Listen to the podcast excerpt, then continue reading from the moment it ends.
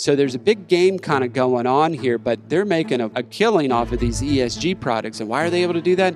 Well, they're charging you a little bit more to make you feel better and you're doing something about the environment, but they're raking it in. ESG stands for Environmental, Social, and Governance a collection of corporate performance criteria that exists outside of fiduciary responsibility. Money managers such as BlackRock, arguably ESG's biggest champion, are increasingly using them to determine investment. Riley Moore, treasurer of the state of West Virginia, sees ESG as a destructive force for us here in West Virginia, it is something that would ultimately destroy our economy, our people, and our way of life. Moore is leading a movement of state governments that are terminating contracts with companies that adopt ESG policies and blocking them from bidding on such contracts. This is American Thought Leaders, and I'm Jan Jekielek.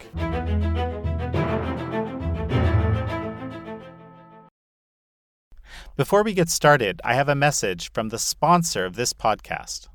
Inflation is at its highest in 40 years, and it's eating away at your savings. Interest rates are also on the rise. American Hartford Gold can show you how to protect the value of your savings and retirement accounts by diversifying your portfolio with physical gold and silver.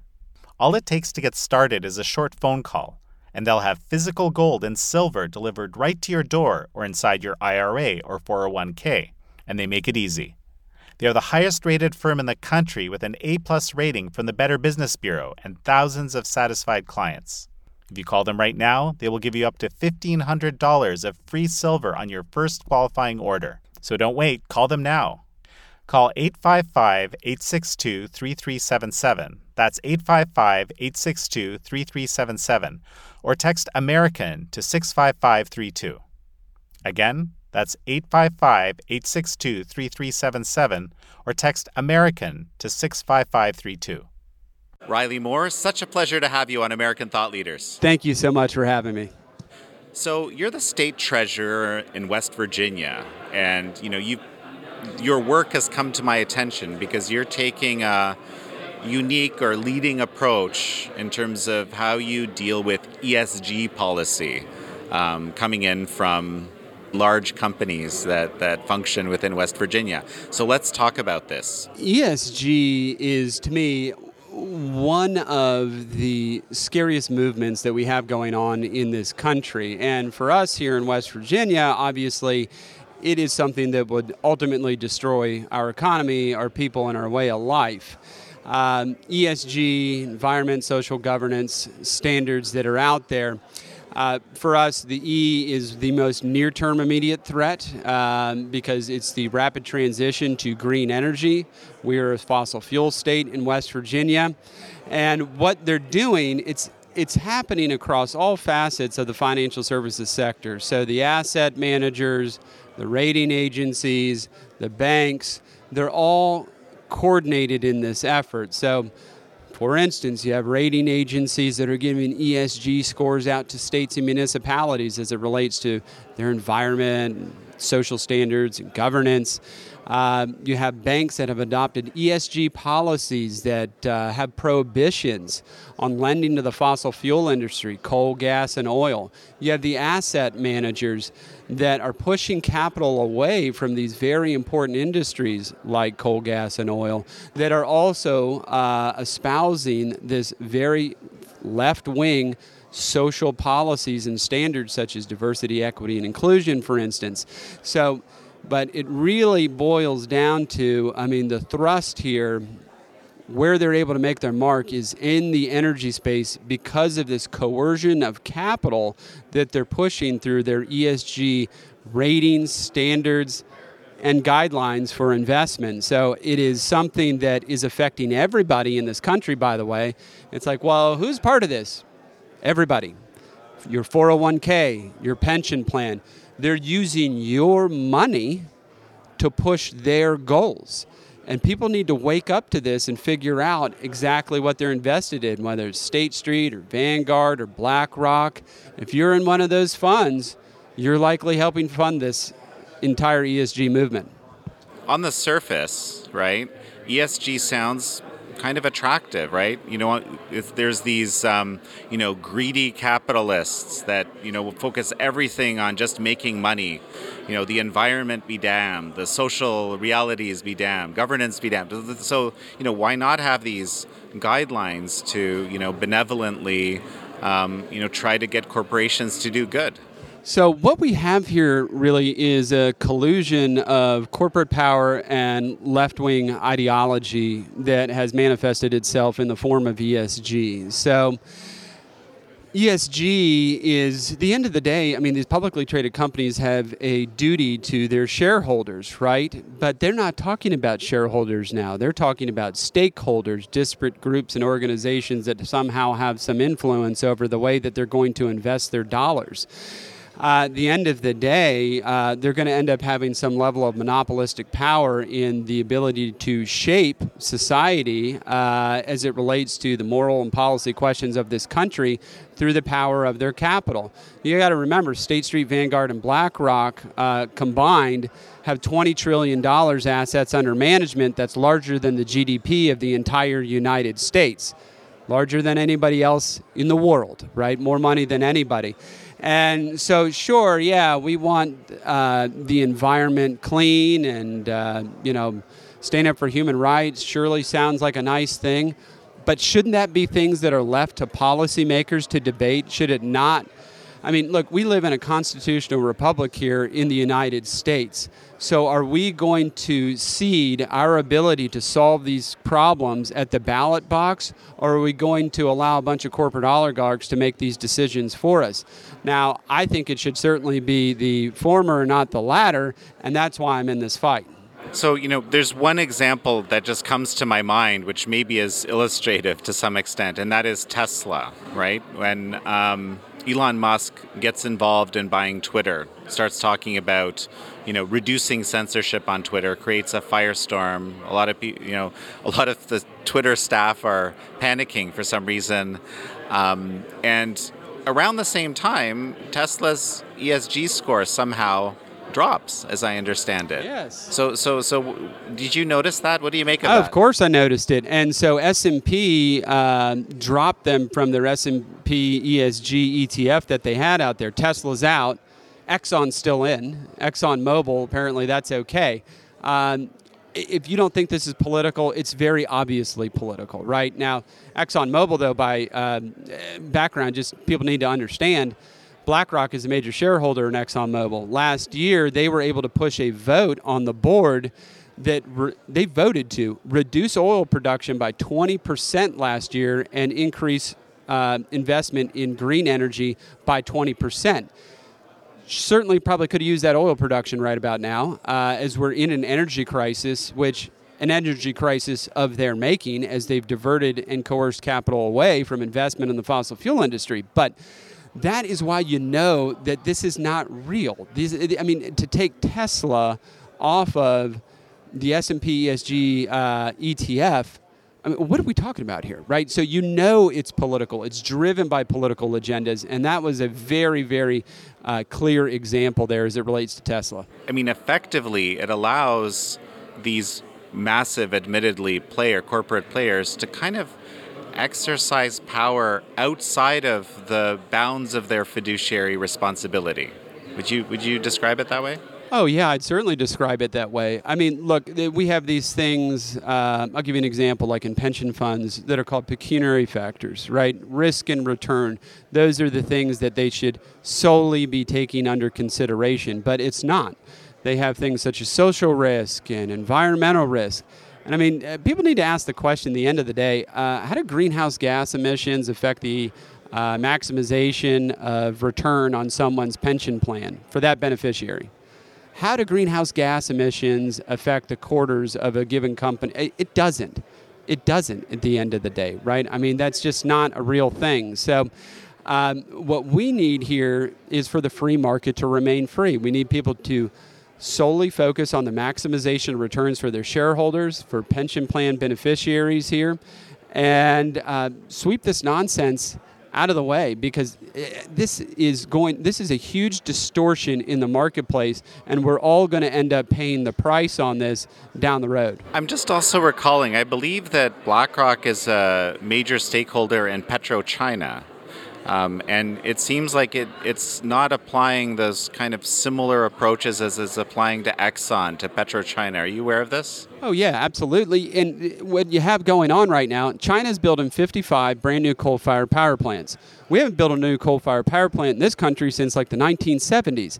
So it's okay in China, it's bad here in the United States. And don't forget the ESG and the S, social, where we talk about human rights and things of that nature I mean, they have slave labor going on over there in China right now. They have Uyghurs in concentration camps, but apparently that's not a problem when it's in China. By the way, BlackRock is the only wholly owned subsidiary that is not have an ownership stake within the, uh, as part of the Chinese government. And so, I mean, I guess the question is, the end of the day, it's for these American companies. I mean, what's your duty?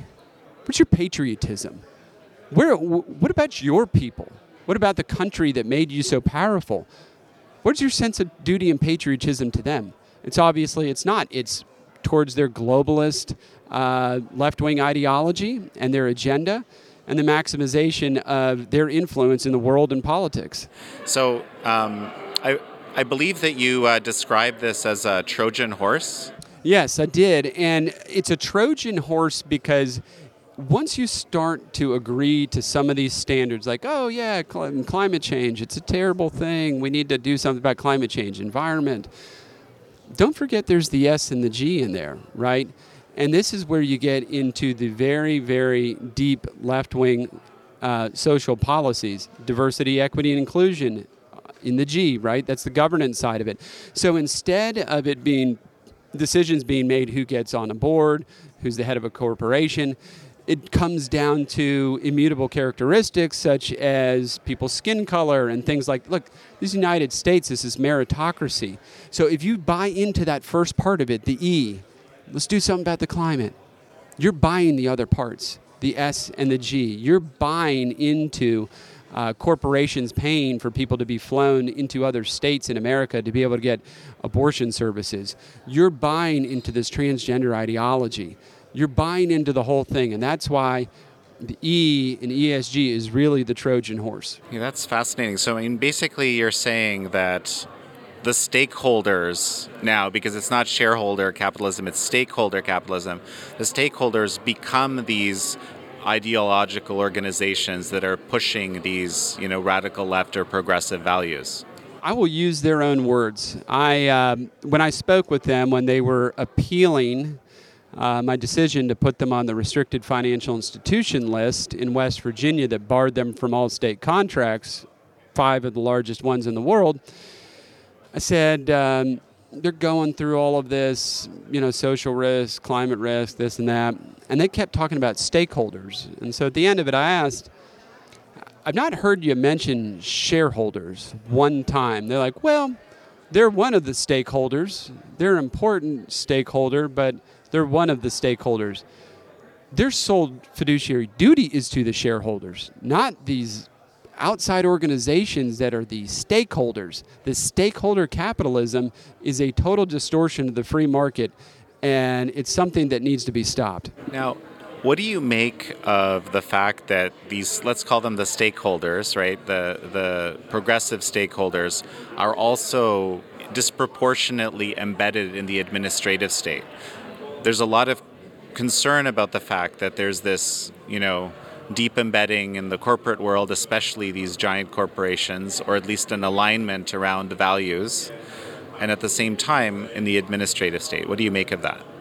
Well, yeah, look, this has been a long uh, road for the left to be able to take over. They'd always kind of been in the administrative state. I mean, but have become much more vocal and active. I mean, you saw President Trump trying his best, and he did a very great job, but trying his best to dismantle aspects of the administrative state in Washington, D.C. But at the end of the day, I mean, they're so embedded. Obviously, we're going to need some level of reform, but these same type of civil servants that live in the administrative state, the deep state, are the ones that are also colluding with these corporate organizations that are out there in terms of their goals around ESG. Now, they have been working for decades to be able to get their own people onto the various different publicly traded companies, onto their boards, to be able to influence the way that they do business but more importantly, to be able to push their political agenda. And unfortunately, they have been successful in that, but that is why I am doing what I am doing in West Virginia to be able to push back against this and say enough is enough. So let's talk about that, okay? You've done a number of, I think, unprecedented things uh, in this country, certainly in your state. Um, one of them is this restricted uh, financial institutions list that you were just speaking about moments ago. So, and there's five companies on that. So, first of all, what are the criteria to get on the list? And second of all, what does it really mean for those companies? Yeah, so the criteria is is that they have a prohibition on doing business with the fossil fuel industry. Sometimes this could be many times a lending prohibition. For instance, some of them had a prohibition on financing of thermal coal, uh, coal mining, coal-fired power plants, etc expansion of coal mining activities. Secondarily, they'll have a uh, prohibition on natural gas pipeline construction, oil exploration in certain parts of the country. And that is a boycott of the fossil fuel industry. If they are boycotting the fossil fuel industry, they will get put on that list because it's a conflict of interest for us to be doing business with financial institutions and handing them tax dollars when they're trying to diminish those dollars at the exact same time, right, through their uh, ESG activities. So, to avoid that conflict of interest, we put them on the list. And to answer your second question, when they're on the list, it means if they have a contract with us, that contract is terminated and they will not have the ability to bid on any contracts in the state of West Virginia moving forward until they lift their boycott. So we put BlackRock, uh, JP Morgan Chase, Morgan Stanley, Goldman Sachs, and Wells Fargo on the restricted financial institutions list. Those were the institutions that we were authorized to do business with or currently did business with in the state, but we're certainly going to be uh, looking to see what other ones are out there. Now, I sent out six letters, but I only put five on. And this is the interesting part. We put five on because U.S. Bank reversed their policy they lifted their prohibition on lending to the fossil fuel industry. Might be in part because I have a rather large contract with them, but they did that. That's how we're going to win here. That's how we're going to win. And this is no small win. US Bank is the fifth largest bank assets under management in the country, right? And then they went on to win contracts in South Carolina, and then they won one in Missouri as well. We just need to continue to push back on this. All we want is these guys to get back to neutral, focus on uh, profits, and stop playing politics. So, couldn't a bank officially reverse the policy, but unofficially continue the policy full force? Well, you know, to obviously borrow the overused uh, phrase, uh, trust but verify, uh, certainly that is what we're going to do here. Um, they have certified to us in writing that they have done this, but we're not just going to take folks on by their word. We're certainly going to be looking out there to ensure that they're doing that. Now, I will tell you this after I put this list out, we got a flood of uh, requests and interest and proposals from various financial institutions from all over the country that wanted to pick up this business that said, We're not involved in this and we want to do business with you. And secondarily, Texas has put out their list. Then, on top of that, we have Tennessee, Kentucky, and Oklahoma. They've passed their legislation. Their list will come out likely next year, and I think we'll see as many as 12 states around the country adopting the same or similar type of legislation uh, in the next legislative sessions. So, and are all these states states that are fossil fuel rich? Is that is this the? No, not all. Not all of them. Not all of them are. You know, I mean, we have some real patriots out there that just see this as a huge problem as it relates to energy prices in this country, which obviously we are in an energy crisis. Um, I started a coalition last year and led a letter with 15 other states from around the country. And a lot of those states that are adopting these types of policies are the ones that were in my coalition. And you know, look, we're going to keep pushing on this full force because we need to save um, save our country, save our energy independence, and also save our free market. So, you know, some, let's say, more libertarian types might say, well, you know, why are you interfering with what these companies want to do? These are independent companies. They can do what they want to do. You, as a government guy, shouldn't be, you know, telling them what values they should or should not have. Oh, yeah, certainly. Look, they can have any values that they want, um, you know, but if they have these standards that are hurting our industries, we're not going to do business with them. You have to remember here, I'm a market participant in this. I'm not a regulator. I'm not U.S. Treasury. I'm not the SEC. I'm the little old state of West Virginia. And what I am doing is speaking on behalf of the taxpayers of my state, my constituents. And so this is a free market solution. I'm not the distortion in the marketplace. Unfortunately, they are. I guess we have to go back to talking about BlackRock a bit here because you've shifted your Board of Treasury investments away. And so, so tell me about this whole scenario and how it came about. Yeah, so first in January, uh, under my predecessor, he had contracted with BlackRock as our liquidity fund. We had an inflow and outflow about one and a half billion dollars annually with BlackRock and that liquidity fund, and I terminated it, obviously, to due to their um, stance on the fossil fuel industry, the coercion of capital that they've been undertaking in terms of trying to minimize investments in those very, very important industries. I mean, they have a standard as it relates to uh, companies they'll invest in and their exposure to thermal coal. Secondarily, I mean, it's obvious that they're one of the most destructive forces out there as it relates to moving jobs over to China and investment in China, who have been taking our jobs in the state of West Virginia now for decades. We used to be a huge steel state, right? I mean, we made a lot of steel in West Virginia. And for me, and by the way, it's been rumored that there's an involvement in terms of investment with them, with the Chinese military. I mean, there's so many conflicts of interest here that run counter to our values in the state of West Virginia, but also um, our economy and our tax dollars that it just made no sense to continue that relationship. You're talking about the national security element. It's certainly state security involved here as well, but I mean, something that a number of guests on this show have talked about. You know, the military thrift savings fund is still investing through some index funds into actual, you know, PLA adjacent companies, so to speak, right? So ESG, what happens when ESG runs counter with US national security priorities?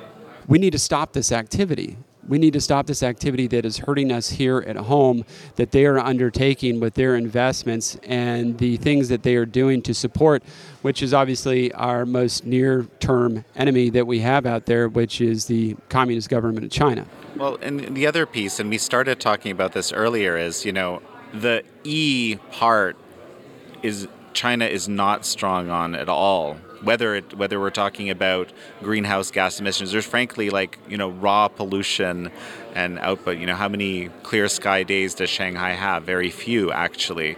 This is it's for this reason. So where does the e fit in here when we're looking at you know countries other than the U.S. Oh well, no, it doesn't. Right? I mean, it certainly doesn't. And I mean, speaking of China, I mean, look, the ESG. I think this is where this is going to go eventually if we don't stop it. It's going to go to the individual basis. Where ESG will eventually become part of our credit scores, our individual credit scores. I, now it started with um, you know rating securities and things like that. Now states, S&P Global is giving states and municipalities ESG scores eventually it will come down, I believe, as part of our individual credit score. The only difference in between us and China is that China doesn't have a social credit score that includes the environment. So we're certainly going to be worse off here, I think, in the United States than uh, individuals over there in China, which is why I need to continue to push against it. But the construction of the coal fired power over there in China, one might think they're doing that perhaps because they're in some long term strategic struggle uh, with a country maybe the United States, and they're trying to ramp up for some massive military production and want to be able to have co-located manufacturing with cheap reliable energy like coal i just want to go back to something we mentioned earlier so you you know you've reduced you've taken a basically 9 billion is it away from uh, blackrock's well, they've lost their ability to invest in that. And so the inflow of the fund was $1.5 billion annually. Our state treasury funds is $9 billion. And now they're not able to manage any of those dollars, which is we move them and invest them, they're able to make money off of all of them. And so, what? And why focus on just this one company? Well, we didn't. I mean, we, we went after those other ones as well uh, JP Morgan Chase, Morgan Stanley, Goldman Sachs. The ones on the list. Yeah. yeah. So those were the ones we were authorized to do business with or we're currently doing business with. We are certainly going to be taking a look at others. Uh, but these, this was our near term threat. This is our biggest threat to our tax dollars right now. So we had to take care of that immediately after the legislation passed. But we are going to look at other financial institutions around this country uh, here in the near future. I, I want to talk about this briefly because this what you just said raises this other question that these funds, these massive funds with you know however many thirty trillion between the three, there's the three or 20. four biggest. Twenty, yeah, yeah, yeah, yeah. It's just an astronomical number, right? They're exerting massive, massive power and pressure with not their own money, right? But effectively, they use it. They use it as if it were, and that's um, fascinating and disturbing at the same time, uh, to me. Yeah, certainly. Look, anybody who's watching this, if you have a 401k, you get a pension plan, you're helping support this. You're paying for this. And now don't divest out of your retirement funds. It's not what I'm telling you. Go talk to your asset manager, go talk to your plan manager. All of these guys are using our money to push these objectives. So I'll give you a great example. Uh, on pension plans, you buy into BlackRock uh, like an iShare, things like that. You contract away your proxy votes. So, what's in that, say, index fund, all of those different uh, publicly traded companies, those votes go to BlackRock, right? So now they control those. And so that's how they're able to use your money to push these agendas on these corporate boards. State Street, Vanguard, and BlackRock, the three of them, control 25% of every vote cast on every publicly traded company in the country. That's a huge amount of leverage and power to have. And that's why we're also looking at reclaiming our voice and vote in West Virginia, as many other states are, and getting back control of our proxy votes. You were talking about the S&P now incorporating these ESG scoring system. It reminds me of you know the ratings companies pre 2008 crash you know going out and uh, this isn't a direct a direct analogy but it just reminds me of you know these structured products that in the end were t- completely toxic but these rating companies came out and just because they were so packaged that you couldn't understand what was in there anymore right with these derivatives rating them highly and then these things were traded and precipitated a, a, a kind of a massive crash. Do you see any uh, uh, connection here? Oh yeah. I mean look that's certainly happening. One of the things you got to keep in mind is why do the asset managers like esg um, securities it's because of the administrative fees that are built into it. So, like a large cap S&P 500 ETF, uh, on average, maybe like 14 basis points, right? Something like that. For our benefit of our viewers, what does that mean? Yeah, so th- that's the expense ratio that you're going to pay, right, to be able to trade one of those. It's 14 basis points. So think, uh, you know, that's 0.01 or 0.014%. So 100 basis points, 1%. So um, 14 basis points. Now, the ESG ETFs, there's some of them that are trading as high as 90 basis points. 90 basis points. And the asset managers love them because they're making a killing off of this stuff, right? So there's a lot of this kind of greenwashing that they talk about too. Are some of these things really ESG? Are they not? You know, um, so there's a big game kind of going on here, but they're making a, a killing off of these ESG products. And why are they able to do that?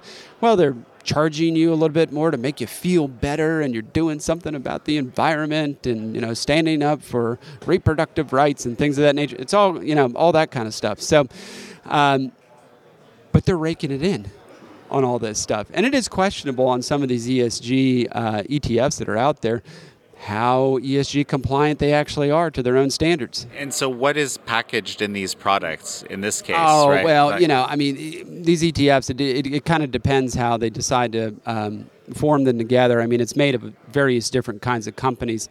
that they have rated with ESG scores to say, well, this one is uh, this one's good. We've we've scored out all these different securities. This is a good security to be able to buy this ETF. And so it, it's a pretty complex system that goes into it because you got ISS and some of these other guys handing out ESG scores, Glass Lewis, um, who, by the way, Glass Lewis and ISS are represent 96% of all the proxy advisory out there. Um, talk about a duopoly, right? Um, Freddie Mac, like Fannie Mae and Freddie Mac back in the day. Yeah, yeah, yeah. It's same thing. I mean, and you're kind of getting to this. There's there's a there's a monopolistic aspect to all of this, and we saw that in the financial crash in 2008. If we don't do something about this, we're probably heading towards the exact same type of issue. And you're seeing it in the energy markets. People's utility bills going up, price of gas at the pump. Why is your food more expensive at the grocery store? Well, it got there on a truck. So, I mean, it's all kind of passed down to the consumer. They're distorting the market. It's going to end up hurting a lot of people and a lot of working class people in this country. And we're seeing, you know, some massive distortions happening in Europe right now. Um, what can we learn from Europe for the situation in Europe? Well, the, the situation in Europe is fascinating because folks are like, well, what is um, ESG going to look like, especially environmental investing, in five to 10 years from now? It's like, well, I can tell you, it's Germany right now. And people would say, well, no, it's the war in Ukraine, it's caused this issue. All the, thing, the war in Ukraine, all it did was kind of pull the curtain back on the fragility of this type of energy, which they moved 35% of their electrification in Germany, their power generation, to green energy, which in turn caused immediately their power bills to go up by 3x. Now, with the war in Ukraine and the reliance on green energy, this winter you're likely to see their power bills go up 8, 9x. I mean, look, that's like paying 100 bucks here, now it's $900 a month. Who can afford that, right? But it's a crisis they've created on their own. They shuttered their nuclear plants, they moved into green energy. But it was a little bit of a farce, right? Because they were still importing natural gas and coal from Russia. And that's what I'm saying. It's kind of pulled back this curtain. Now you've seen Germany fire up coal-fired power plants again for the first time in a very long time. United Kingdom has just brought coal-fired power plants back online, trying to avoid blackouts and brownouts throughout these winter months that were fastly approaching, right? It's kind of incredible, actually, because you know not only did they not activate this uh, Nord Stream two, but now you know Russia is saying, I don't know what the reality is, that oh, we had some accidents, so I guess we have to turn off the flow of Nord Stream 1. It feels like an existential issue for Germany if they're not, because that's their major source of reliable energy, right? It is. And, you know, they've done it to themselves, and we're doing it to ourselves, right? Energy independence is a huge thing. It's energy sovereignty, it's energy security. Every country, to the extent they can, need that, and if they can't have that, then they need to be able to rely on their allies, right? Like the United States needs to be able to rely on Germany. Well, the problem is we have environmentalists here preventing us from building natural gas pipelines in this country, so we can't get the LNG out to port to be able to send it to, to be able to uh, supplement the loss of Russian gas in Germany and the other countries of Europe. We're doing some of that now, but nowhere to the extent that we can.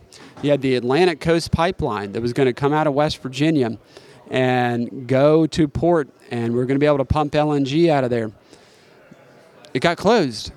Why? Because of a federal case as it relates to, and I'm not joking, flying squirrel populations that they were trying to protect. Um, the pipeline, by the way, is going to be underground. Um, and so the flying squirrels are okay, and uh, Europe's not. So I, I don't know. That, that's kind of how that all worked out. There is a model state in America right now that kind of shows what, to some extent, what sort of you know extreme ESG type policies might look like. I think that's California, right? Um, now, do, do you agree? And uh, oh yeah, I certainly agree with that. And their pension plan, CalPERS, have gone the opposite direction and said we're going to divest of all fossil fuel energy investment in our pension plan. And uh, you know, look, they're going to get rid of all gas um, gas powered vehicles um, by 2035. And you know, all of this ends up being a tax on the working American You know, look, if you're a millionaire in Silicon Valley, what do you care, right? You can afford all this stuff. But, you know, the end of the day, that's who's going to foot the bill on this. And look, you see it happening now. Black hats in California, turn your thermostat to 80 degrees. I mean, they've shuttered nuclear power plants, coal fired power, all of this. They created this, they've done this to themselves. I mean, no one should feel bad for them. And it's, it's, the, great, it's the greatest example of when you just let this thing go and you don't stand up against it, what's going to happen? And it's hurting the average American. Well, the, the concern, though, is that, that there may be an attempt, even by the present administration, to implement that kind of policy at a federal level. Yeah, I mean, that's what ESG is. That's what they're trying to do. And I mean, we see this through the SEC right now, trying to implement a rule on um, carbon footprint, essentially, where publicly traded companies will have to report. Uh, how much carbon they're emitting, and then not only that, all the way down through their supply chain, they're going to have to report it. So it, it's the compliance in that is going to kill them alone, right? And it's like, why do we need all this?